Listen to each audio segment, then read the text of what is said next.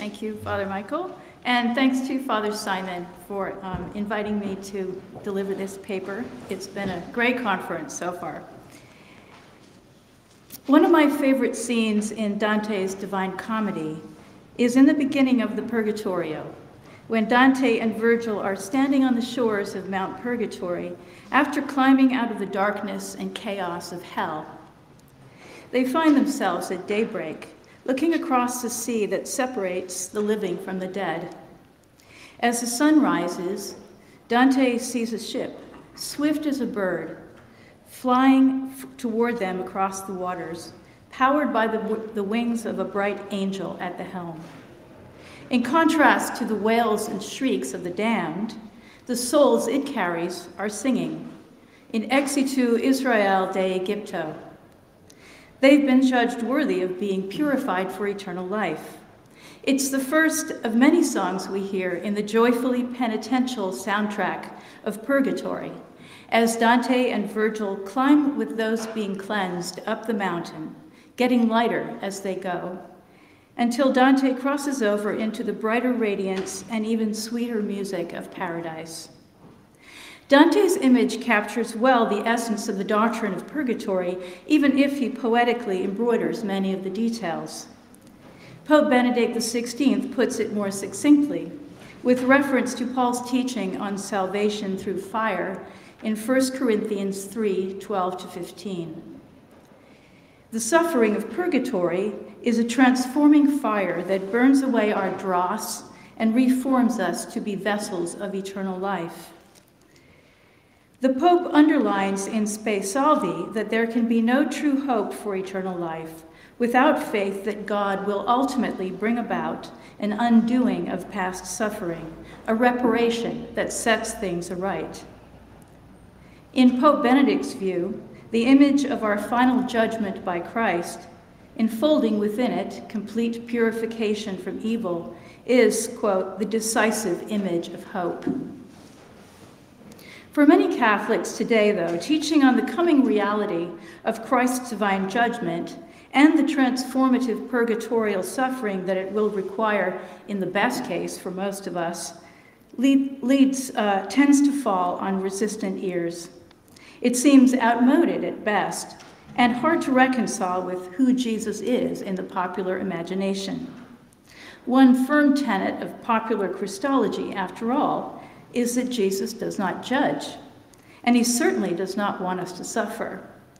It's not uncommon to hear those who identify as Catholic claim that Christ's gospel teachings of inclusivity and tolerance support and promote the freedom to embrace whatever moral decision each individual feels to be good for themselves, no matter how contrary it may be to church teaching. And where the infallibility of individual choice is celebrated, there can, of course, be no requirement for confirmation to a higher standard of justice, and so no need for ultimate purification in accord with that standard. Although the church is judgmental, the narrative goes, Jesus is not. In fact, the kind of judgmentalism and punitive attitude displayed by the institutional church is exactly what Jesus condemns.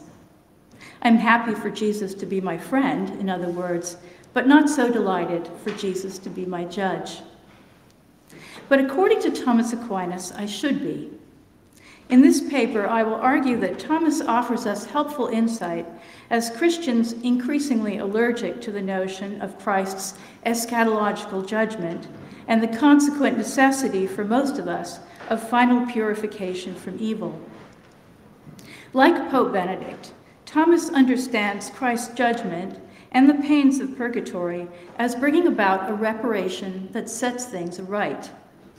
This healing reparation, as always in Thomas's soteriology, involves the interpersonal cooperation of divine and human freedom in a way that reveals the immensity of the divine goodness.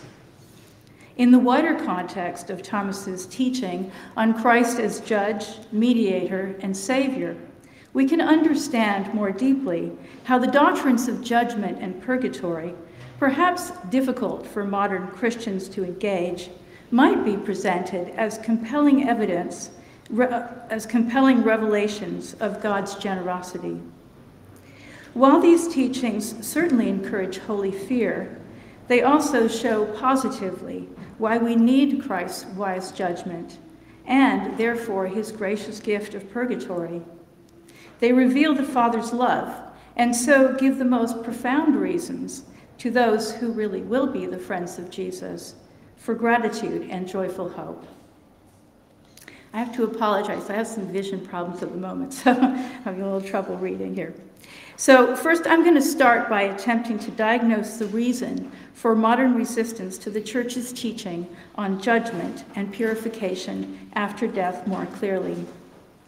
These two last things have been linked to each other, at least in some form, since the early church, especially in the West. A full blown doctrine of purgatory was elaborated in the medieval Latin church, becoming a point of contention most famously in the Protestant Reformation. For reformers like John Calvin, purgatory must be rejected because of the sole sufficiency of Christ's mediation. Purgatory implies human cooperation in paying the debt of sin, but Calvin argues, quote, the blood of Christ is the only satisfaction, expiation, and purgation for the sins of the faithful, unquote. But the reason for modern resistance to the ideas of both judgment and purgatory is, I think, something like the opposite of Calvin's. That is, concomitant with a diminished sense of the gravity of sin, it stems from an underestimation of Christ's role and an overestimation of our own in salvation. And this mistake, I think, derives even more fundamentally from a flawed Christology. That is, from a deeper level of discomfort with the fundamental Christian claim. We need a mediator we cannot save ourselves. Christians today can be tempted to reject this need for mediation in favor of a more personalized and self determined plan of apotheosis, in which Jesus plays a significant but supporting role. Sacraments, the church, the tradition of moral teaching, the notion that one must ultimately be conformed to an external standard of justice, may therefore also become somewhat optional, even for Catholics. As a corollary, any need for penitential purification if one departs from these objective demands also becomes inconsequential. The revealed truth about our dependence on the one divine and human mediator who will come to judge the living and the dead can be perilously neglected under the influence of a culture seeking affirmation of more comfortable truth claims that allow the pursuit of autonomous paths to salvation. This trend in popular Christology, no doubt, reflects a certain Pelagian tendency that is congenial to the self constructing ideals of postmodern culture. But as the CDF's recent letter Placu Placuit Deo points out, this tendency to neo Pelagianism goes hand in hand with a neo Gnostic impulse that seeks a merely interior salvation, quote, closed off in subjectivism, disregarding the role of the body and the incarnation itself. This trend, I think, finds an unfortunate ally in some contemporary developments in theology. I'm reminded of another quote from Pope Benedict, as Joseph Ratzinger, in his essay Revelation and Tradition, written in 1966. Ratzinger describes the urgent task of the magisterium to defend the sarx of history, that is, the truth of the revelation of the incarnation in Scripture, against the caprice of a gnosis which perpetually seeks to establish its own autonomy. A similar concern emerges in Dominus Jesus, published under Ratzinger as head of the CDF. The document was written to counter, quote, relativistic theories which seek to justify religious pluralism, not only de facto, but also de jure or in principle. The central concern here is with Christological approaches, such as that of Father Jacques Dupuis or John Hicks, that imply or explicitly posit mediations of salvation alternative to the mystery of the Word made flesh and his church.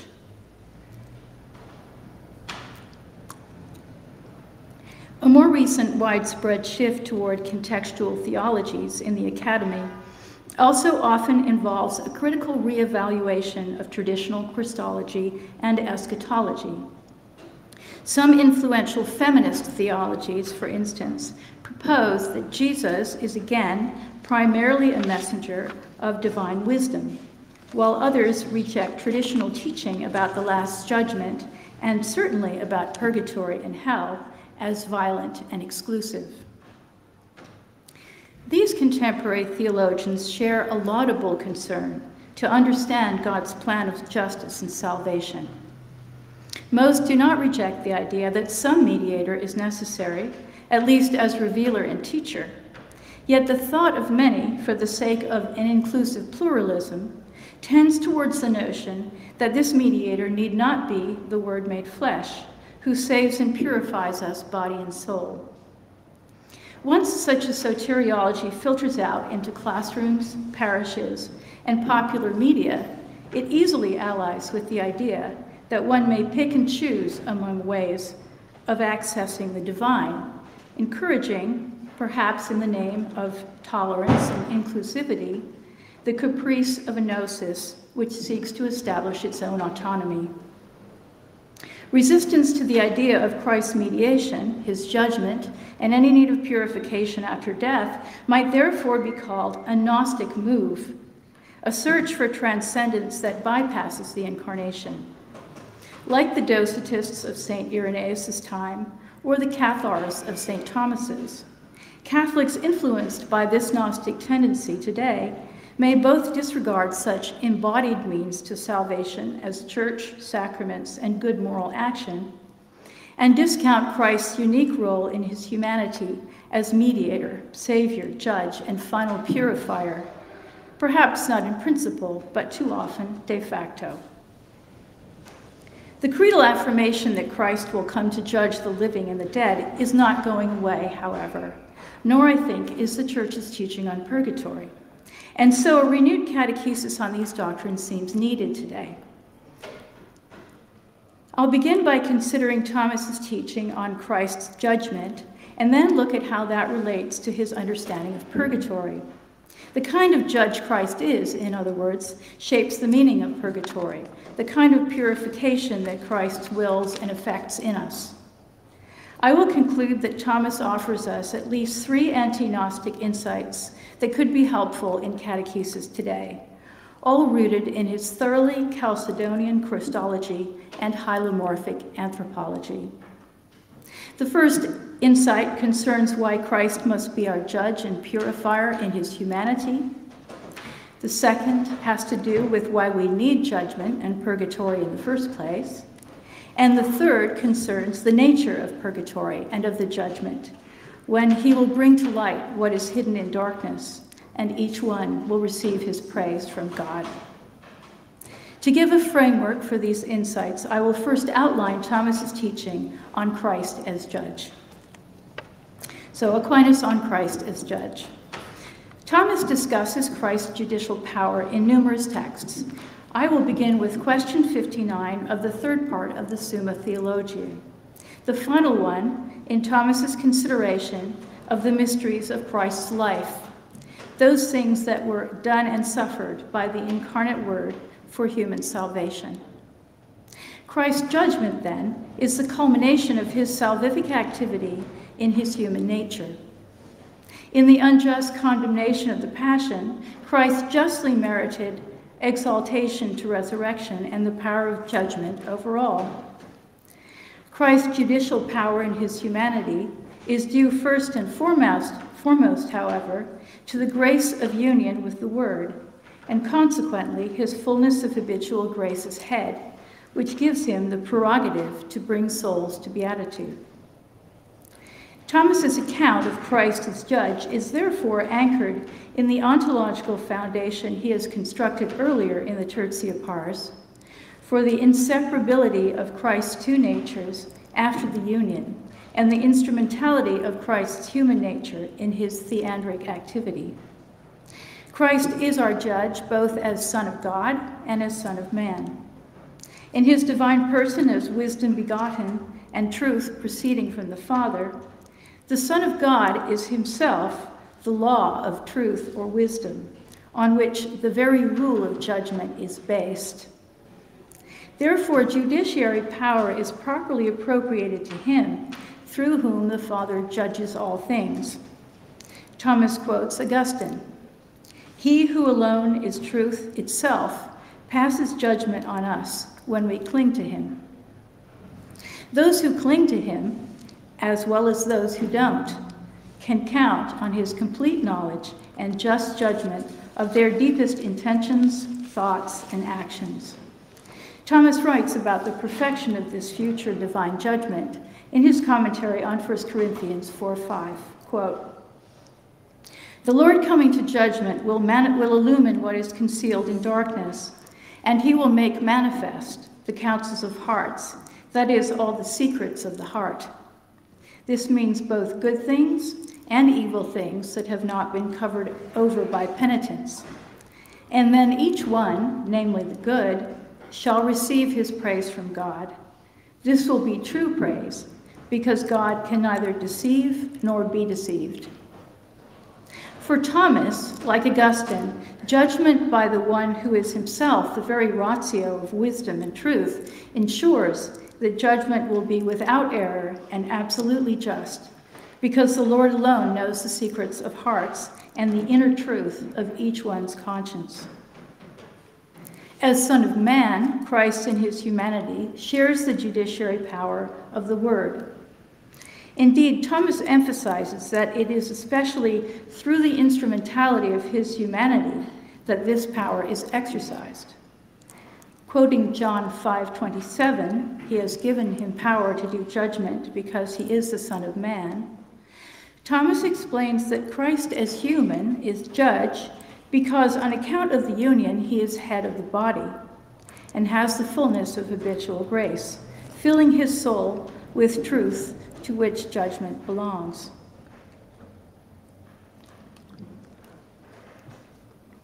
Because of the overflow of the Godhead in Christ's soul, it belongs to him also to know and to judge the secrets of hearts. This grace also fills his soul with perfect charity. Thomas has said earlier in the Summa that right judgment, according to the divine rules, belongs to the gift of wisdom flowing from charity. Christ's preeminent wisdom as judge is founded then in the fullness of both charity and truth, giving him the prerogative to order all things in the final disposition of souls according to the divine rule of justice.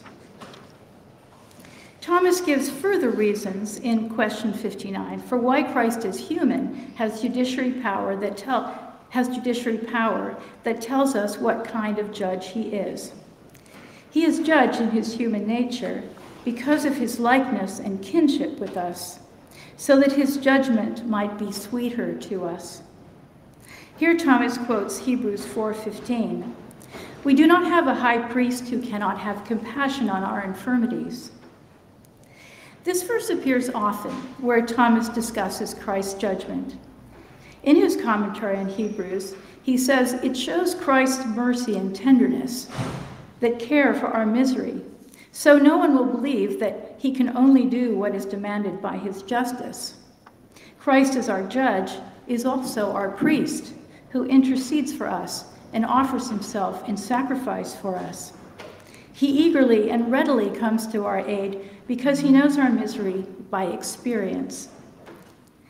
In the commentary on John, Thomas explains that the power to judge was given to the Son of Man because this helps to take away the terror of falling into the hands of the living God. In question 59, Thomas draws on Augustine for two other reasons that Christ is judged as human. These have to do with his human body and ours.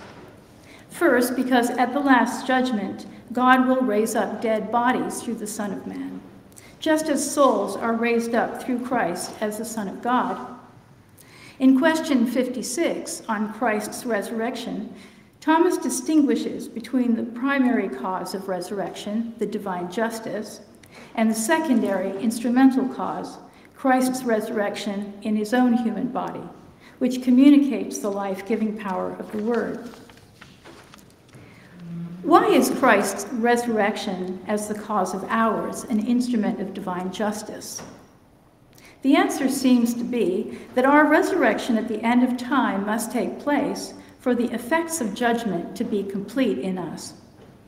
Although all are individually judged and rewarded or punished immediately after death in their particular judgment, it is only at the last judgment that all will receive the completion of the reward or punishment due, in the body as well as the soul. Just as the saints will enjoy the vision of God more when the delight of beatitude overflows into their resurrected bodies, those in hell will suffer in their bodies what they already suffer in their souls. Thomas argues in his commentary on 1 Corinthians 15 that in addition to the necessity of the reunion of soul and body for the metaphysical completion of human nature, divine justice demands that each will receive back his own identical body so that he will be rewarded or punished in the same body in which he had carried out his good or evil deeds. Thomas explicitly rejects as a fable the Gnostic position condemned at Lateran 4 that at the resurrection the soul would be rid of the material body. The resurrection of bodies is caused by the judge, because in the resurrection the full effects of judgment are fulfilled in one's own body. Christ will also be judge in his human body at the last judgment, because both good and wicked must see their judge. He explains in his commentary on John that the wicked cannot see Christ in his divinity because this vision is beatitude. Only the good will see him in both his divinity and his humanity. The sight of his glorified human body, displaying the signs of his passion, will be a reward to his friends, the righteous, but a torment to those who hate him. Sinners who have scorned him will be filled with dismay at the sight. The wicked are dismayed by being unavoidably confronted with the bodily evidence of the salvation they have rejected, a truth that stares them in the face, as it were, and declares their culpability.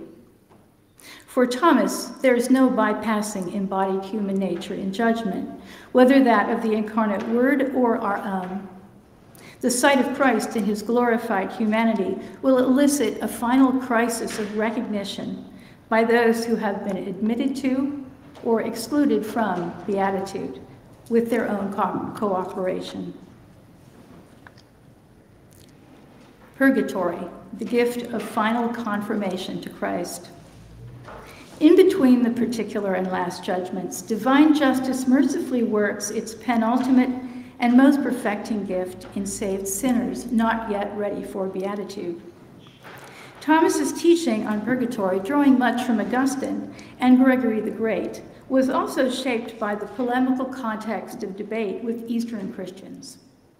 By the 1230s, disagreements about the possibility and nature of purification after death had surfaced between Latins and Greeks with debate not only about whether such purification is possible, but when, and especially whether it involves suffering by corporeal fire. As 1 Corinthians 3 seems to reveal. Thomas's writings on purgatory address these questions, but he also consistently places them into the soteriological context of divine justice and mercy for the weak but chosen soul who is a member of Christ's body, the church. For Thomas, purgatory is personal, but it is also ecclesial. It is painful, but liberating. Most importantly, it is perfecting, totally conforming the soul to Christ in preparation for glory and final resurrection. Among his writings on purgatory, Thomas's commentary on 1 Corinthians 3 is especially, especially brings out its Christological basis and also underlines how purgatory manifests Christ's judgment. As the apostle says in 1 Corinthians 3, everyone will receive his own reward according to his own labor, but each builds on a foundation, which is Christ Jesus. Christ is the bedrock, Thomas says, on which the apostles are built in faith and charity as the foundation of the church. Those who have faith formed by charity are founded on Christ because he dwells in them and so they can build a superstructure of spiritual works or good teaching that lasts for eternal life, works of gold, silver, and precious stones. Works directed to temporal concerns of wood, hay, and stubble will be burned away by fire, leaving the good standing, as long as temporal concerns have not turned one completely away from God. Only workers building on Christ, and so belonging to his church, that is, those in whom Christ dwells, can be purified in this way. The wood, hay, and stubble are their venial sins, arising from attachments to temporal things that impeded the exercise of charity. Any remaining temporal debt of punishment for forgiven mortal sins is also paid in purgatory. Referring to 1 Corinthians 3:13, Thomas explains that this revelation and testing of everyone's works by fire will be manifested on the day of the Lord. This day, he says, is the Lord's judgment, when his will is accomplished in regard to men who are rewarded or punished according to his justice. Purgatory follows from judgment, and so is revelatory of God's will and ours. It will reveal Christ's justice and mercy as judge, accomplishing his will for those whose own will has been shown by his judgment to be fundamentally good. The day of the Lord refers to all times of judgment when the good are proven by the fire of affliction.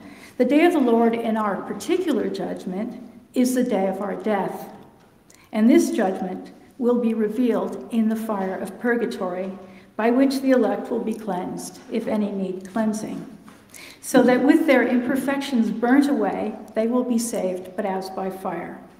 Purgatory, as the effect of judgment, then, is both profoundly personal, healing every secret fault that has been revealed, and also ecclesial, finally freeing a member of Christ's body in whom he dwells, who is still bound by the effects of sin. Thomas often calls on the church's practice of prayer for the dead as authority for this doctrine. His teaching on suffrages follows from this ecclesial understanding that those in purgatory are members of Christ's body, united to the living by the bond of charity. They can no longer merit to diminish their debt of punishment because the will separated from the body is immutable. Their wills are fixed in charity, though, and so, unlike the reprobate, their punishment is undergone willingly. The will of a soul in purgatory is not paralyzed, but its action is voluntary only in the sense that it patiently endures punishment for a good that cannot be gained otherwise. Friends, though, with whom souls are united in will by the union of love, can offer prayers and satisfaction for them, and this accords with the order of justice because a friend is, in a sense, another self.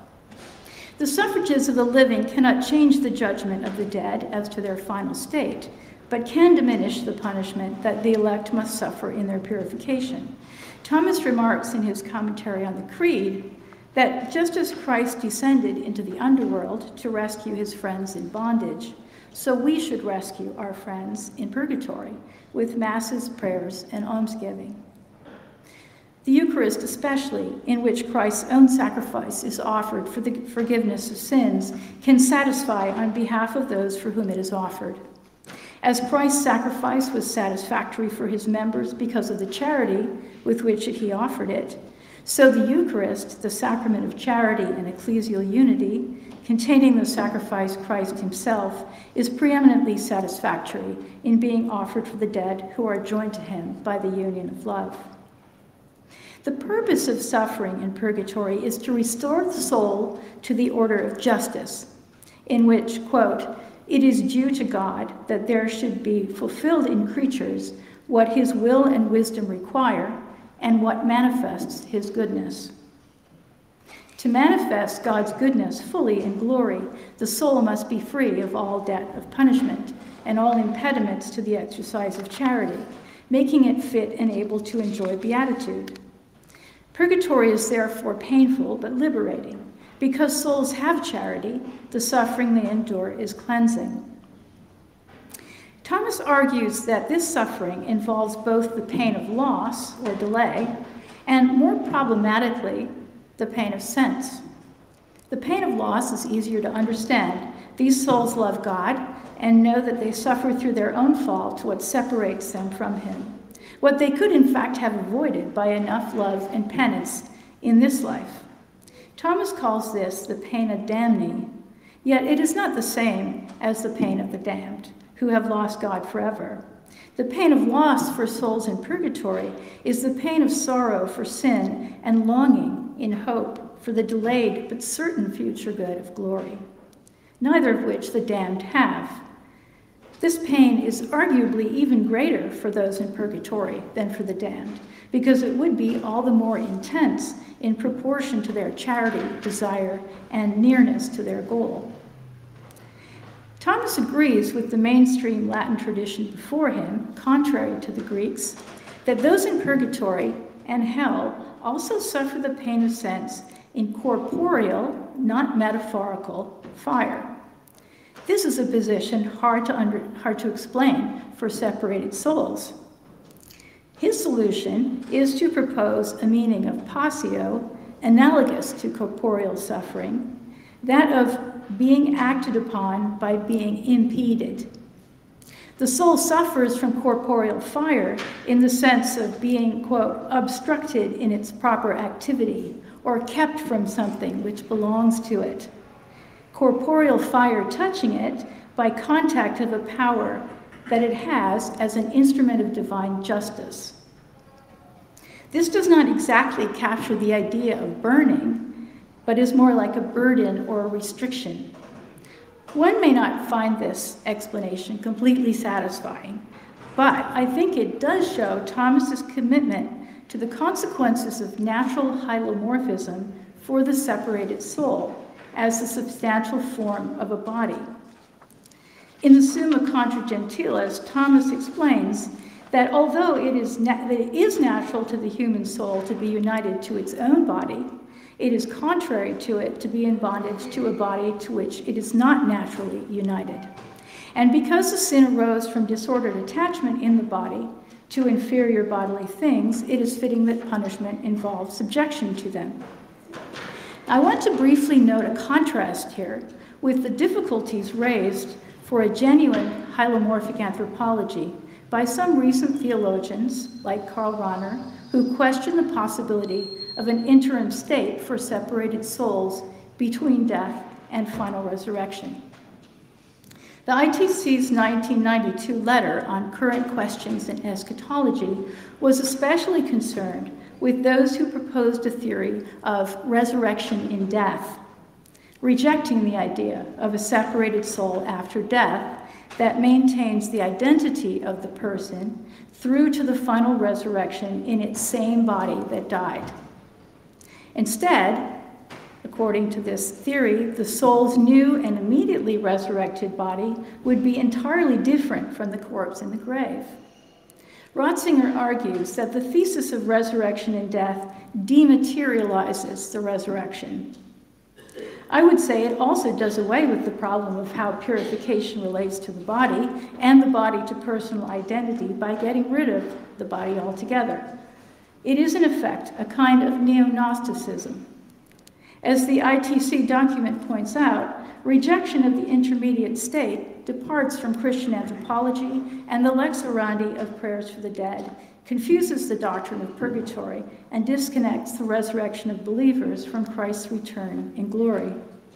For Thomas, punishment of the soul separated from its body heals its history of disordered attachments in that body. By subjection or restriction, in some sense, by something corporeal, medicinal correction is applied by a kind of divine homeopathy to free the soul from the burden of those attachments, purifying it, disciplining it, and rightly ordering it so it can reanimate its body more perfectly and exercise its love entirely towards God. Purgatorial punishment is corrective because it elicits the fervor of charity in the soul.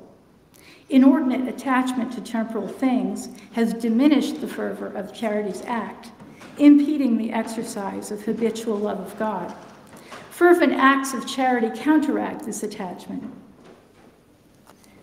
Patiently bearing with punishment or suffering for God's sake, in purgatory or on earth, is an act of fervent charity and penance that especially works to remove the impediment of inordinate attachment to temporal things, allowing the soul to act with the obedience it truly wants to offer once it is set free.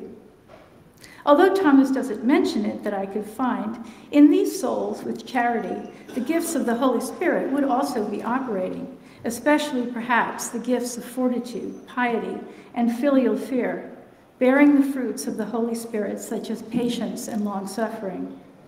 The soul in purgatory, helped by the gifts to cooperate gladly with the divine will, although it cannot merit any diminishment of punishment, can, by its patient and loving suffering, be freed from attachment to sin and repay its debt, obtaining the forgiveness it has always desired. Unlike some of his contemporaries, Thomas thinks that both the punishment and the guilt of venial sins can be forgiven in purgatory by fervent love of God. And this could happen, he gives an example, for instance, for a man who has committed only a venial sin, who falls asleep without an act of contrition because he is thinking instead about how a triangle has three angles equal to two right angles, and in this thought, he falls asleep and dies. So now we know what Thomas did to get to sleep at night. uh, as Father Robert Ombres notes, Thomas's teaching on purgatory shows a certain humanness and generosity, seen in his insistence, for instance, that these punishments are not inflicted by demons, but by divine justice alone. The punishments of purgatory manifest God's merciful goodness by returning the soul to the order of justice and so removing the obstacle to receive the light of glory and share the splendor of the Word. Purgatorial suffering makes the soul, in whom the Trinity already dwells, capable of receiving this light and directing its powers to God with full force, completing its deifying perfection to the divine image in act, and so conforming it totally to Christ as an adopted child of God, ready to receive his inheritance. This suffering, therefore, prepares the soul to animate its glorified body in the resurrection. Purgatory, as the manifestation of Christ's particular judgment, is the last step before that final completion of his work as mediator in saved sinners, begun in them by grace. The same Christ, who is our mediator as infallible judge and merciful high priest, is the exemplar to whom the suffering of purgatory finally conforms us, so that we can attain the vision and enjoyment in him and with him of the Father. So, the last part of my paper, I'm going to turn to the three ways in which Thomas's account of judgment and purgatory might be helpful for a renewed catechesis. First, Thomas's explanation of why Christ must be our judge in his humanity is not only thoroughly Chalcedonian, but therefore, I think, offers a helpful clarification that the primary purpose of this judgment is not punitive, but salvific, and is in fact a gift of the Father's love. Question 59's placement at the end of the Summa's discussion of the mysteries of Christ's life confirms that for Thomas, Christ's judgment in his human nature brings to completion the saving purpose of the incarnation to mediate between fallen humans and God. It is no coincidence, I think, that question 59 is structurally parallel to the last question on the incarnation itself. Question 26 on Christ as our mediator. Question 26 completes a section on Christ's relationship as human with God the Father, his subjection to the Father, his prayer and sacrifice as priest, his sonship and predestination. All these make Christ our principal exemplar and mediator, through whom alone we are united to the Father. His judgment and purification of souls completes the work of mediation that he begins in each individual soul in baptism, when he conforms them to his sonship by grace, and that he continues in them through his body, the church. And as we've seen, because Christ is judged not only as God, but in his humanity, he is a just and compassionate judge who has himself given us everything we need for salvation. We can only be judged as righteous at the last because he has given us a share in his own justice at first and pleads for us to the end. Without Christ's mediation and final judgment, in other words, we would have no access to the Father. Secondly, we should approach divine judgment with holy fear. But why do we actually need to be judged and purified in the first place? Although the primary purpose of judgment is salvific rather than punitive, secondarily, of course, it is punitive for those whose cooperation with grace has been imperfect or non existent. It goes without saying, perhaps, that Thomas, like all his contemporaries, had a deeper sense than many of us today, not only of human unworthiness to stand righteously before God, but also of the generosity of divine condescension in making it possible for any human to do so. In his sermons on the Apostles' Creed, Thomas underlines the salutary fear that should prepare us for the coming of Christ to judge with wisdom and power. Because while this life is the time for mercy, then his justice will be unbending. The wicked will see him as wrathful and fearful, while to the just he will appear as sweet, delightful, and kind. Thomas, living in the century that produced the Dies Irae, is not at all troubled, as some modern theologians might be, that fear of damnation and desire for beatitude are defective or self serving motives for good behavior. Indeed, in his view, servile fear of punishment is praiseworthy insofar as it disposes one for penance that turns one back to God. The idea that Christ's mercy is exercised for us in this life and his inflexible justice in the next does not contradict the idea that he is a compassionate judge. Thomas says that God's mercy manifests God's goodness in that he bestows perfections to expel the defects that make one miserable. In this life, God shows mercy by offering through Christ the transforming help of grace with which one must cooperate meritoriously in order to reach the end of beatitude. In the next life, he mercifully mitigates the punishment justly imposed on sinners in purgatory and even on the reprobate. But after death, one can no longer repent or perform acts with moral value that would change one's judgment, because separated from the body, the will is fixed Standing before God in individual judgment, the time for meriting has come to an end. All that is left is the revelation of the truth.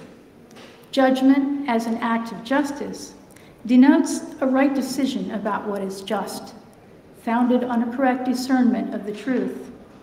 Christ judges the dead with a simple, unwavering discernment of the truth of how each has responded to his mercy and a compassionate remission of some of the punishment due. This judgment is profoundly personal. Those whom he judges worthy of entrance to purgatory will praise him for his justice and mercy. For in spite of all their failings, they have come there in a cooperation made possible by his gifts. Their liberation is certain. Like Israel, they have come forth from Egypt chosen from the beginning to be holy and without blemish before him. To our generation, sometimes presumptuous about salvation, Thomas's teaching on the humble fear of divine judgment and the necessity of timely and grateful cooperation with God's grace is, I think, a salutary reminder of God's transcendence and merciful condescension in bringing anyone to the gift of eternal life. Finally, Thomas's teaching gives helpful insight into the nature of Christ's judgment, that is, as final and perfect adequation to the truth. In this life, we should not judge rashly, because we can hide our sins and motives, even from ourselves.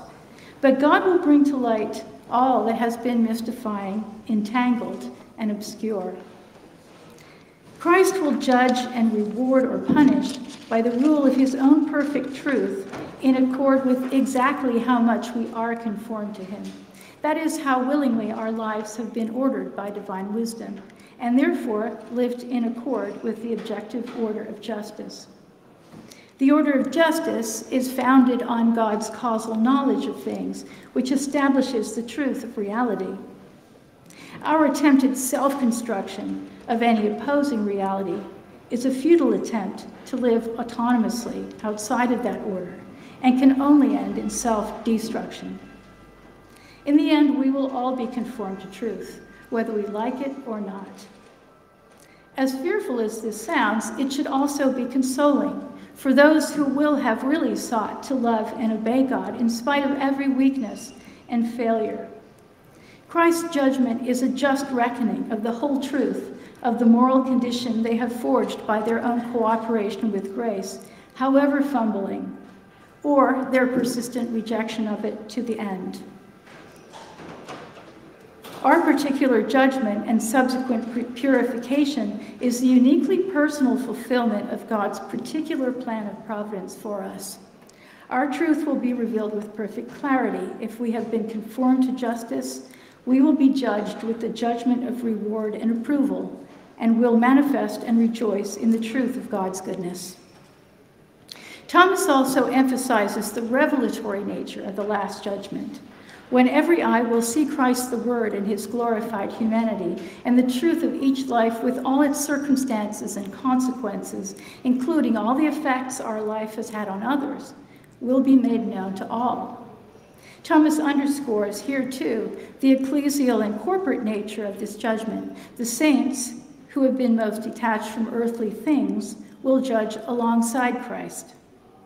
Perhaps one could say that this full and final revelation giving complete understanding of God's plan of providence for the whole human race, not only completes the revelation of Scripture and magnifies God's goodness, but also justly satisfies the natural desire for truth that underlies the Gnostic impulse, even for the wicked who will not have supernatural knowledge of God in the beatific vision. Conclusion. Thomas's insights offer help for a renewed catechesis on Christ's mediation in response to a postmodern tendency to Gnosticism and the Neo-Pelagianism that often accompanies it. I think Thomas also responds to contemporary concerns by offering a way of arguing, in principle, that to posit the need for mediators of salvation besides the Word made flesh simply underestimates the universal extent of God's wisdom, justice, and love in Christ. There can be no other mediator and judge but the one who is truth itself, and who therefore takes into account all the circumstances of each life. And if truth discerns that the soul, in spite of all its frailty, has in the end still clung to God, it will be like Dante at the end of the Purgatorio, remade as new trees are renewed when they bring forth new boughs, pure and prepared to climb unto the stars. For Thomas, Christ's judgment in his humanity is a gift of the Father's love. It is his crowning salvific activity as our mediator, head, and priest. The divine judge was begotten not to keep men away from the Father, but to give them access to him. Although we should tremble in holy fear, we should rejoice in hope, because it is He, our friend, who is our judge. It seems that Thomas meditated on this often. His biographers record that when he celebrated Mass at the elevation of the host, Thomas recited the last part of the Te Deum with its creedal formula that praises Christ, who freed us by his incarnation, and prays that he will come again as judge to bring his own if necessary, through purgatory to glory. I will finish with his prayer. You, Christ, are the King of glory, the eternal Son of the Father. When you became man to set us free, you did not spurn the Virgin's womb. You overcame the sting of death and opened the kingdom of heaven to all believers. You are seated at God's right hand in glory. We believe that you will come and be our judge. Come then, Lord, and help your people, bought with the price of your own blood, and bring us with your saints to glory everlasting. Thank you.